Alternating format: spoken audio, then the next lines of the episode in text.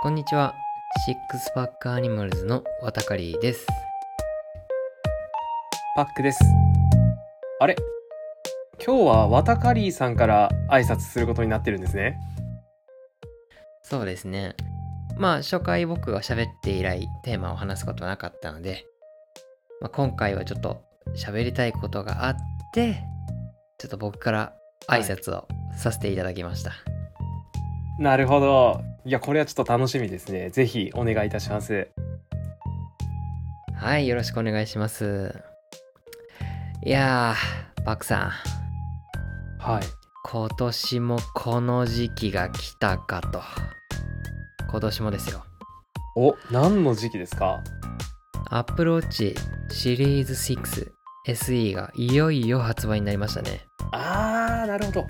もうすぐ新しい iPhone もはい。発売になるでしょうし、iPad Pro のはい新しいモデルが出たりもするでしょうし、めちゃめちゃ今はい暑い時期なのかなと思ってます。なるほどですね。確かに、毎年この季節になるとアップルの新しいシリーズ出ますもんね。そうなんですよね。まあワタカリーさんはアップル信者で有名ですからね。そうですね。もう信仰心結構高いんで、いやいやもう今回もちょっと悩んでますね。で、えー、さてということで、はい。今回はですね、はい。まああの、この前発売になった Apple Watch に焦点を当てて話していきたいんですけど、パクさん、ズバリ聞きます。うん。今回の Apple Watch 買いますか？ズバリ、買いません。っていうか、買う予定はないです。そうなんですね。まあまあ、僕も今回はまだ実は見送りなんですけど、まあ、Apple Watch 自体は僕は使ってるんですね、普段から。うん。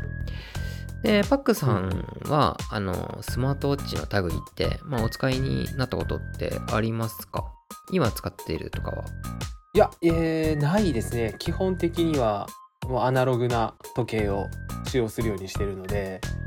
うーん。これま。でスマートウォッチ自体は使ったことはないですね。あ、なるほど、なるほど。ではですね、まあ、そんなパックさんが気になるように、まあ、今回はですね、はい。まあ、Apple Watch の新しく搭載された機能とかをね、あの、解説していきたいなって思ってます。まあ、Apple Watch って言えば、あの、まあ、LINE のはい。内容を、まあまあ、手元で見れたりとか、あるいは Apple Pay に使えたりとかね、まあ、Suica としてもちろん使うこともできたりとか、まあ、非常に便利な端末ではあるんですけど、今回もですね、まあ、例に漏れず、いろいろな面で向上が図られてるんですね。例えば、まあ、CPU の改善で、まあ、ちょっと速くなったっていうのはもちろんなんですけど、えー常時表示。まあ、アプローチって、まあ、結構いいデザインだなと僕は思ってるんですけど、その文字盤が、実はですね、こう、手をくるって返して自分の方に向けた時にしか表示されないって機能が、まあ、ちょっと前まで、まあ、そういう感じになったんですね。文字盤の表示が。それが前回の、えー確か前回のアプローチから常に表示できる状態になって、ただ、ちょっと暗かったりとか、バッテリーの消耗が激しかったりしたので、今回は、その常に表示する状態でも、ある程度明るい、しっかりと見えて、かつ、それでバッテリーの持ちも良くなったっていう、おおいいとこ取りじゃんみたいな感じの、まあ、時計としてのね、あのー価値が上がったの、まあ、プレゼンスが上がったのかなというところになってますね。なるほど。で、まあまあ、僕たちに関係あるというようなところで言うと、まあ、Apple のホームページを見るとですね、Apple Watch の見出しのところに、健康の未来が手首の上に、なんてことが書かれてるんですよね。いやー、なかなかにそそられる一文ですよね。いや、それはかなり魅力的な一文ですね。ですよね。なんか健康とデジタル機器がつながるような、近未来を感じるような感じですよね。手首に集約されてる。そう、僕もそう思ってるんですよね。でね、あのー今回の Apple Watch の追加機能の目玉として挙げられてるものっていうのが一つあって、それははい。酸素飽和度を測定できるようになったっていうところなんですよね。まあ、酸素飽和度っていうと、まあ、血液中にどのぐらい酸素が、まあ、十分に含まれているかっていうのを表す指標になるんですけど、まあ今年は特に話題になってますよね。というのも、COVID-19 においては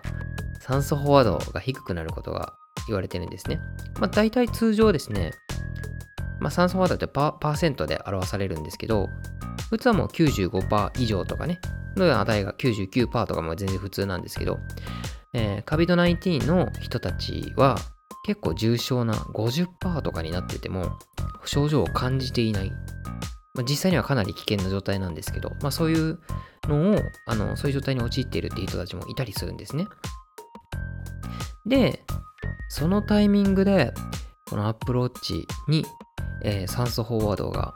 あの搭載、もう測定機能が搭載されたってことは、いやもうそういうことだろうって思うんですけど、実はですね、Apple の、はい、Apple Watch の記載にはこういうことが書いてまして、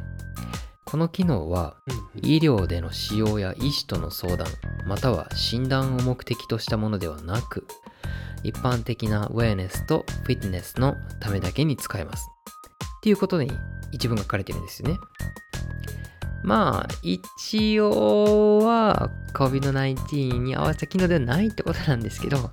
逆にですよ、まあ、ウェアネスとか健康管理の部分についてはなんとなく絡んでもないんですけど、まあ、フィットネスの関して何を使うんだよって感じになっちゃうわけじゃないですか。でですね、例えば、ウェアネスの方では、現状心拍数とか加速度計なんかを使って、睡眠のトラッキングを行える端末になってるんですけど、これに酸素飽和度の項目を付け加えることで、睡眠時無呼吸症候群とかね、まああれかなり、うんあね、あの睡眠の質が落ちてしまうんで、まあ、単純にそうではなく、まあ、単純に睡眠自体の質によりフォーカスした測定を行うことができるようになるんですよね。まあこれってアプローチに限った機能ってわけではなくて、僕の場合だとですね、えー、別の Fitbit っていうスマートウォッチっていうかまあフィットネストラッカーみたいなやつも使うことがあって、そっちでね、結構睡眠測定なんかしたりしてるんですけど、あの、実はアプリでもですね、簡易的な測定っていうのはできるんですね。例えば、まあ、加速度計っていうのは大体今どのスマートフォンにも搭載されてるんで、寝返りを打った回数だとかね。あとは、あのー、寝言を言ってないかとかそういう測定ができたりするんですけど、うん。あの、パックさん、例えば、まあ、スマートウォッチとかは持ってないって話なんですけどね、あの、アプリ、はいえー、こういった睡眠の測定するアプリなんかは使ったことってございますか？睡眠測定アプリは使ったことないですね。自分の睡眠の質とか気にしたことがないですから。あー、なるほどね。まあ 結構ね、はい、その、面白いんですよ。まあ実際、この日はなんかちょっと朝起きるの悪かったなと思ったらやっぱり睡眠のアプリで見てみるとなんかちょっとね合間にあの半分起きてるような状態がちょこちょこって挟まれてたりねしてたりとか。でまあそういう日の前日って実はお酒をすごく飲んでたりとかするんですよねまあだからそういったところから自分の睡眠の改善につなげていけるまあ、そういうデータ取りをできたりすることができるんですね。だからね、まあ、あのーうん、そういうの気になってる人とかは、これ使ってみると、自分の行動で、まあ、どういうのを抑えればより寝れるんかなとか、ちょっと寝たい時はこうしてみればいいかなとかね、そういうのを考えることができるんじゃないかなって思います。で、今回のもう一つの部分、まあ、フィットネスに関してなんですけど、これはね、どうなんだろうって思ってるんですよね。そうですよね。わからないですよね。そうなんですよね。えーと、っていうのもですね、最近では、はい、結構低酸素トレーニングなんてものを行っているジムとかがあるんですけど、まあ、そういうので活躍するのかなとかは、うん、まあ一応は思うんですよね。まあ、それか、うんうん、まあ、心拍数で言うと、まあ、フィットネス関連では、脂肪燃焼に向いているのがだいたい最大心拍数の70、うん、プラスマイナス10%なんてよく言われるわけじゃないですか。まあ、それと同じで酸素飽和度の測定データをどんどん増やしていくことでフィットネスにより最適な、まあ、運動とかを新たにこう生み出すことができるんじゃないかななんて思ってるんですよね。もしそれが実現したら、まあ、フィットネスに対しての新たなアプローチが生まれるってことなんでまあなんか革新的ですごいアップルらしい取り組みなんだっていう、まあ、もしかしたらね、まあ、数数年後とか後付けでこういうのが出てくるかもしれないですね。ただまあ現状としては酸素飽和度はちょっと、まあ、割とあの静止してる状態じゃないと測れないので、まあ、そういった技術が生まれてくるのはまだまだ先になるかなとは思いますね。じゃあこれからはその酸素飽和度っていうものが運動データの一つとして取り込まれるようになって、はい、これぐらいの酸素濃度で運動をしてくださいねっていうような話が出てくるんじゃないかっていうところですよね。そうですねまさにまあ新たなこうフィットネス業界に革命というかもしかしたらあるかもしれないですね。で、あとはね、あの他にもコード系っていうのが搭載されてて、まあこれは簡単だと思うんですけど、はい、登山とかする人に対しては、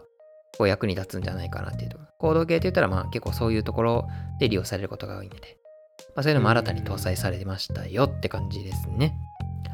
なるほど。でですね、パクさんは、はい、えっ、ー、と、今はスマートウォッチ使っておられないってことなんですけど、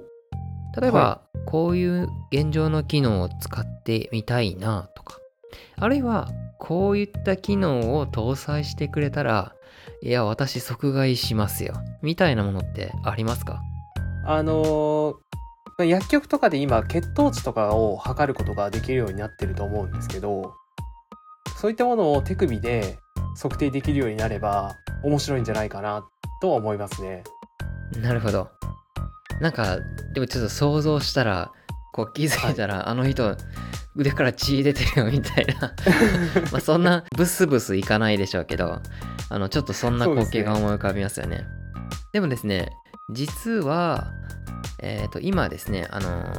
まあ、酸素フォワードの説明をしたんですけどそれを測るときにですね、はい、実はですね、あの、アプローチから赤外線が照射されるんですね。はい。で、それを反射されて、フォトダイオードっていうもので受け取ったものを、えー、まあ、色解析して、どんな色になってるかっていうので、酸素飽和度が測ってるようになるんですね。だから、うんうん、まあ、その技術をうまく応用できれば、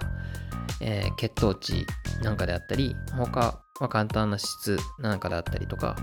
まあ、測定できるようになるんじゃないかなっていうちょっと期待はあるのと、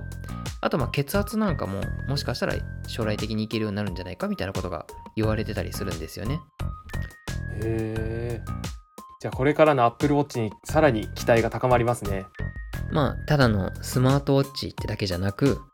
まあ本当にヘルスケア製品として、まあ、順当に進化を重ねていっているなっていう感じの、まあ、製品になってるんですけど、はい、どうですか？パクさんちょっと欲しくなりました？そうですね、まあ、これからのダイエットであったりとかトレーニングに役立つような機能がどんどん搭載されていけばもっと欲しくなるんじゃないかなっていうふうに感じましたねではでは是非もうこれからの Apple Watch にもどんどん期待してもうそしてできたら買ってみて実際使ってみてくださいね。わかりました。またかりさんありがとうございました。はい、ありがとうございました。では、今回はここまでとなります。はい。シックスパックアニマルズでは、皆さんの健康やフィットネスに役立つ情報を提供しております。